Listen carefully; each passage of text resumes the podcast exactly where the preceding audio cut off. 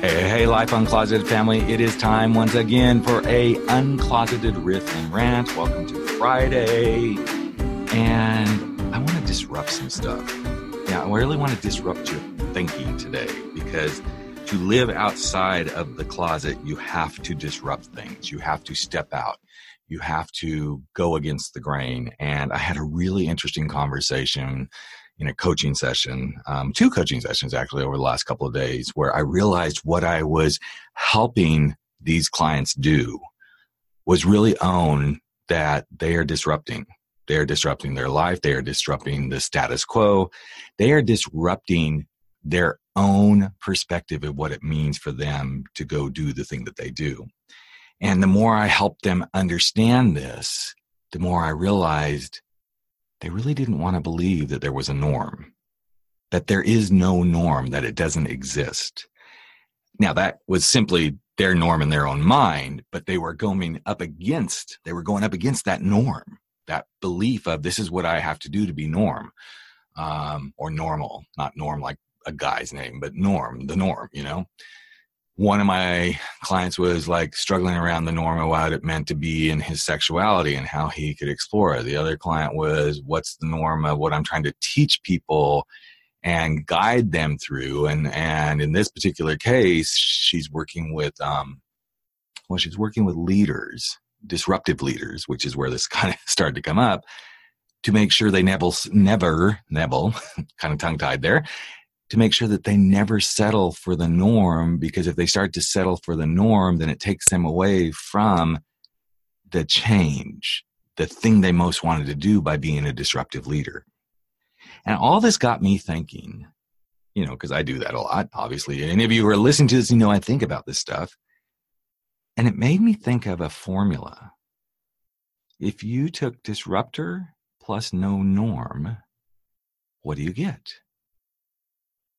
disruptor plus no norm. So you don't see anything normal. What do you get? For me, as I thought through that, I thought if I'm a disruptor and I don't see anything as normal and I keep going and doing things that are outside of the norm because that's my nature, it equals happiness. It equals fulfillment. It equals knowing why I'm here doing the thing I do on the planet. Now, that doesn't mean everything I do is disruptive and that I don't see anything as normal because I know it's normal to go to sleep at night. I know it's normal to wake up and eat food and, in my case, to drink wine, lots of wine. As you know, I'm sitting here in my wine closet right now recording this. But what happens for you in those moments in your life where you realize you're disrupting your status quo and you're trying to not do the norm? What would you be able to do? What would be different in your life? There's lots of great examples of this. In fact, you don't have to look very far. In fact, if you think back to when the Wright brothers flew, they disrupted and didn't see staying on the ground as a norm. They didn't want that to be the norm.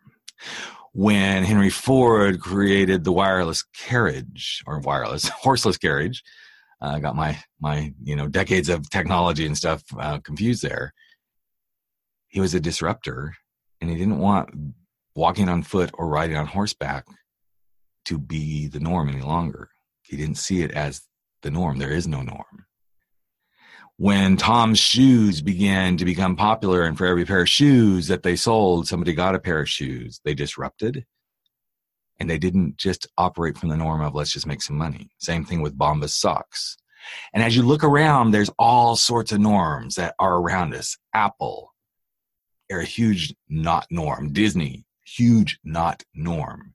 And I know in your own life you're going to find these not norm things, but when you are up against the not norm and you're saying, I don't want this to be my normal, take that badge of the disruptor, wear it proudly, don't be afraid and ask yourself by me being the disruptor and in this particular situation, I'm not going to settle for the norm. There is no norm. We're not even going to say there's a norm because you're exploring something new when you're a disruptor. I want you to step forward and ask yourself, what would I do? How will I feel? What will I be when I let my disruptor not see any norm? what starts to happen in this situation? What I believe with all my heart, because I've been the guy who's a disruptor and not the norm. I continued to be the guy who's a disruptor and I don't play in the norm. Is I'm really happy and I'm really at peace and I have fun and I enjoy life. And even in the past couple of weeks, I have been disrupting some of my own bullshit and not playing in my norms. I've been pushed. I've been had some buttons definitely pushed in me and some thoughts and some people and some things with work and all that. And I have not let my norm show up. I've decided there is no norm and I'm going to explore what it looks like when I don't play in the norm. And what I can tell you is I've learned so much, so much about myself, so much about other people. And I see how when I don't play in the norm, I believe there is a norm, or I don't even see a norm, I begin to see the possibilities. And I step out of my closet of seeing things in black and white, and I see the full spectrum of color of what can be done when I allow myself, when I give myself the permission to fully be a disruptor and to not see any norms. I become one fucking happy guy. What might you want if you become a disruptor and don't say things in the norm?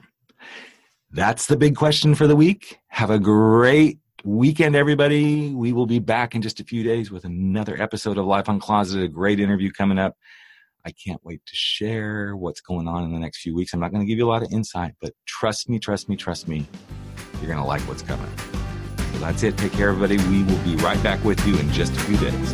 Bye bye.